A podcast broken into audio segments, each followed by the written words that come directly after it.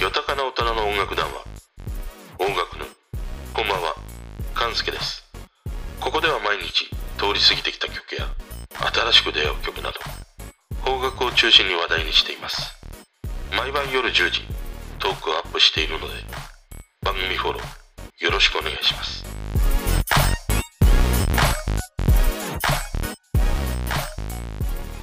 昨日の夏のような暑さから一転もう今日はじめつくような梅雨空でもう日中からエアコンをかけて過ごすというね、えーそんな日でした。もう今年は早くもこのエアコンというね鎖につながれた飼い犬のポチのようにねもうずっと今日からねこのエアコンに飼いならされていくんだろうなという気しかしないというねあのちょっとこう寂しくも悲しくも虚しいそんなね梅雨の始まりを感じさせるような日でしたね。で、今日はね、まあこういう梅雨とはもう全く関係が ないんだけど、富田ラボの曲の話をしたいなと思って、富田圭一ですね。まあ知ってる人は知ってるし、知らない人は知らないし、当たり前じゃということなんだけど、彼は自らもアルバムとかをね、リリースしてたりはするけれども、基本的には音楽プロデューサーとしての活動が中心だったりしますね。で、この富田ラボ名義というものも2003年からまあ始まっていて、セルフプロジェクトですね。で、この富田ラボ名義のものというのがさ、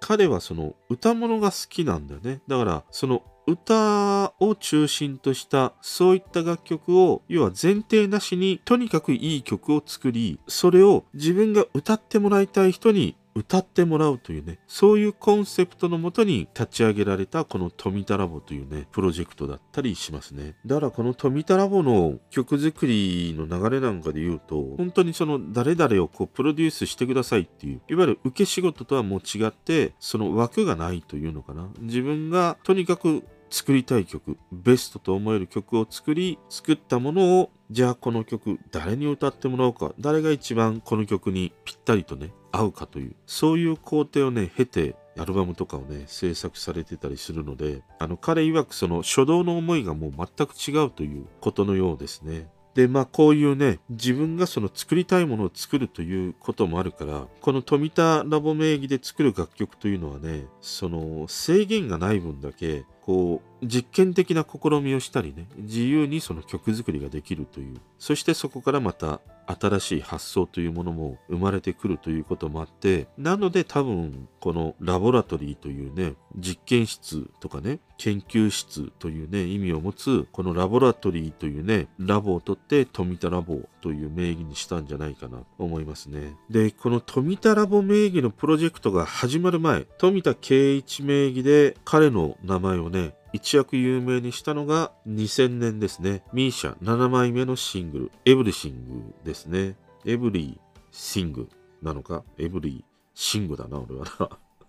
Everything ですね。まあ、 MISIA 自身としても最大のね、ヒット曲で約200万枚をね、セールスした一曲です。で、この Everything が、この冨田恵一にとってはね、大きな大きなね、分岐点になった曲でもあるんだよね。当時、その、音楽のね、トレンドというものがあったから、そのトレンドに合わせたような、この MISIA のね、Everything という曲、作ろうかなと思ったんだけど、やっぱりそれじゃダメだということで、まあ自分がその当時ね、ベストと思える曲を作り、それが結果としてね、ああやって大ヒットにつながったということなんだけど、もしあの時にね、自分がその、その時代のトレンドにある曲と似たようなね、もし曲作りをしていて、それがあんな感じでヒットしてしまったら、この富田圭一という人は、いわゆるそっち側というのかな、その時代と寄り添い寝るようなね、曲作りをしていく。そういうそのプロデューサーというのかな。そういう人になっていたかもしれないっていうことを言ってるんだよね。だから、このエブリシングの時に、本当に自分がやりたい曲、ベストと思える曲をやった結果、ああやって大ヒットにつながった。それが今の彼の音楽プロデューサーとしての指針というのかな、姿勢を決めたというね、ことがあったりするというね、この曲でしたね。で、俺自身はこの冨田恵一という人の存在を知るのは、あの、 MISIA の Everything のプロデューサーをしてたというのももうかなり後になって知るということで、あの、初めて彼を意識したのが、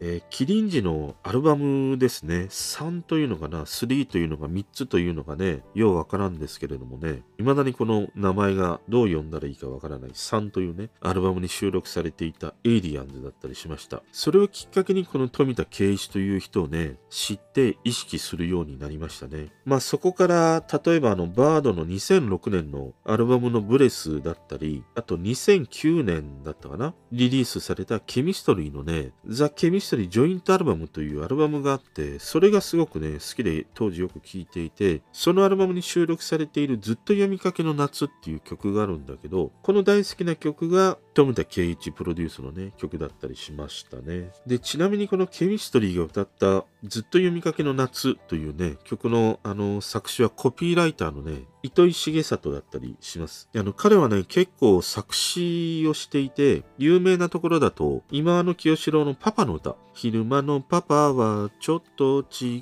う。夜はもっと狼なんだよっていうね、そういう、そういう歌だったと思うんですけど、まあそんなね、歌とか、あと、この間もね、あの、TOKIO のあややトゥーヤのところでもね、話した、沢田賢治のね、あの、真相回転のパチンコやライクな衣装で歌う TOKIO。あれも作詞が糸井重里だったりしますね。だからまあこうしてね、振り返ってみると、この富田圭一名義とかね、富田ラボ名義でプロデュースされた曲というものは数多く聴いてきたんだなということも思うし、なんだかんだ、あの、振り返ってみると、俺はなんかその富田ラボというのかな、この富田圭一のプロデュースした曲というものが単純に好きなんだなという、そんなことを思ったりしますね。で、そんなね、この富田ラボ、この名義でね、新しくリリースされた曲があります。4月の21日にリリースされた Map for Love という曲ですね。あの、この曲はデジタルリリースされた一曲で、まあ様々なボーカリストが一堂に会して歌うものとなってたりします。で、この曲はね、去年の5月の6日に J-Wave の中で15時間の特番があったようなんだよね。その中だけでオンエアされていたものが、まあこの度ね、解禁され、デジタルリリースされたということのようですね。で、この Map for Love という曲はね、参加しているメンツがいいんだよ。あの、俺の好きなアーティストばかりで、総勢9名がね、参加してるんだけど、まず1人目がね、坂本真綾ですね。もうアニソンで有名で、この前もね、ちょっと話した、シュガーベイブのダウンタウンをカバーしたね、この坂本真綾です。あの、たっつぁんも素晴らしいカバーになったと評したね、一曲を歌う彼女ですね。そしてね、長岡亮介、ペトロールズですね。まあ、もしくは大豆田十和子かな、最近。そして浮雲でシトロエンでね、インディアンですよ。あの、この前、M ストを見てたらね、東京事変で彼がインディアンのね、衣装着てたんだけど、これはこれでもう一周回ってむしろ、今の時代、ちょっと、新しいんじゃないかなと思ったね。あの、昔渋谷のチーマーがさ、結構インディアン系のね、衣装とかなんかアクセサリーとか知ってたでしょ？あれがそろそろまた戻ってきてもいいんじゃないかなと、見てて思ったりしましたね。で、その他にはね、長塚健人というウォンクのね、ボーカルですね。あの、ソウルバンドとして活動している彼ですね。あの、ミッドナイトクルーズっていう曲があるんだけど、すごくこう、浮遊感があるね、なんかこう、漂えるような、そんな一曲がね、俺は好きだったりするという、ウォンクのボーカルですね。あと、ナズというね、ソウル系シンガーの女の子がいるんだけど、この彼女は富田ラボと、今話したこのウォンクのね、江崎綾武というキーボード、この二人がプロデュースしてデビューしたボーカリストのようですね。で、他にもね、まあいいんだよ。あの、バードですね。救命病棟24時、第2シーズン、松雪靖子会の BGM でね、よく流れてきた曲を歌うバードとか、あと藤原さくらですね。もう彼女のこのスモーキーな歌声に、もう俺はずっとツボをね、押し続けられるというね、シンガーソングライターですね。で、藤原さくらで言うとね、最近知ったんだけど、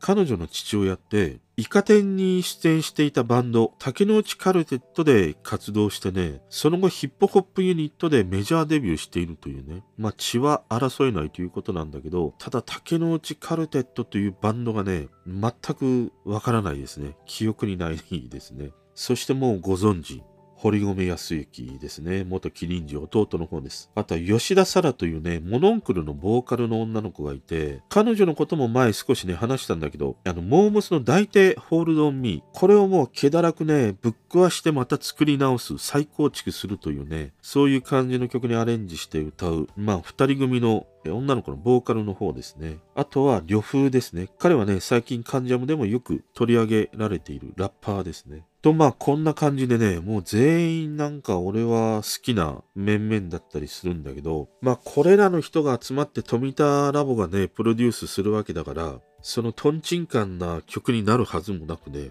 それぞれのこう、ボーカルの個性が寄せ木細工のようにね、見事なこう工芸品となってね、聴かせてくれる。そんな一曲にね、仕上がってたりしましたね。でね、俺は改めてこの曲聴いて思うのは、やっぱりね、こういうコラボ系の曲、富田ラボはもう得意中の得意なんだろうなっていう、そういう感じがしてならないね。あの、彼は高校生の時からね、その録音物を完成させるのが好きっていう話をしてるんだよ。だから自分で作った曲をね、多重録音したりして、まあ一つのカセットとか、そういったものに仕上げる。それが好きだっていうことなんでね。だから、どちらかというと、自分が演奏してというよりは、そういった演奏したものをね、組み合わせてどういうアレンジにして、1枚のね、CD とか一つのカセット、レコード、そういったものを完成するか。そこにね、魅了され、そこをまたね、ね彼が得意としているフィールドということもあってね、こういうもう何人ものね、アーティストを集めたコラボみたいな曲っていうのはもう彼にとってはもうあのどうなんだろう。ジグソーパズルのピースをこうはめていく楽しさとかレゴブロックをね組み立てていくような楽しさとかもうそういうもう自分が本当に楽しいと思えるようなね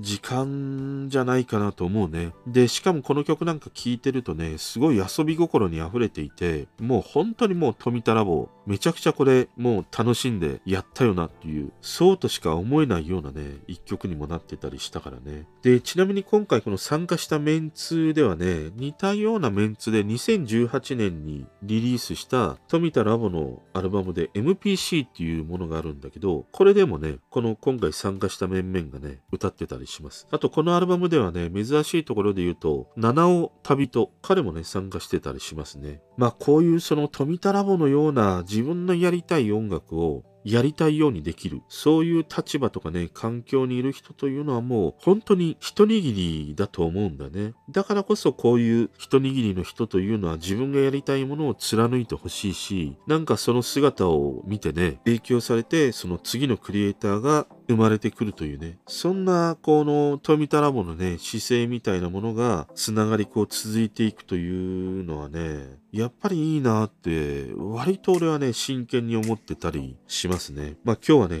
富田ラボの曲についての話をしてみました。それでは。聞いてくれてる人とつながりたいから番組フォローされたら嬉しいし Twitter もフォローしてほしい俺の知らない曲とか教えてもらいたいな。今日も聴いてくれてありがとう。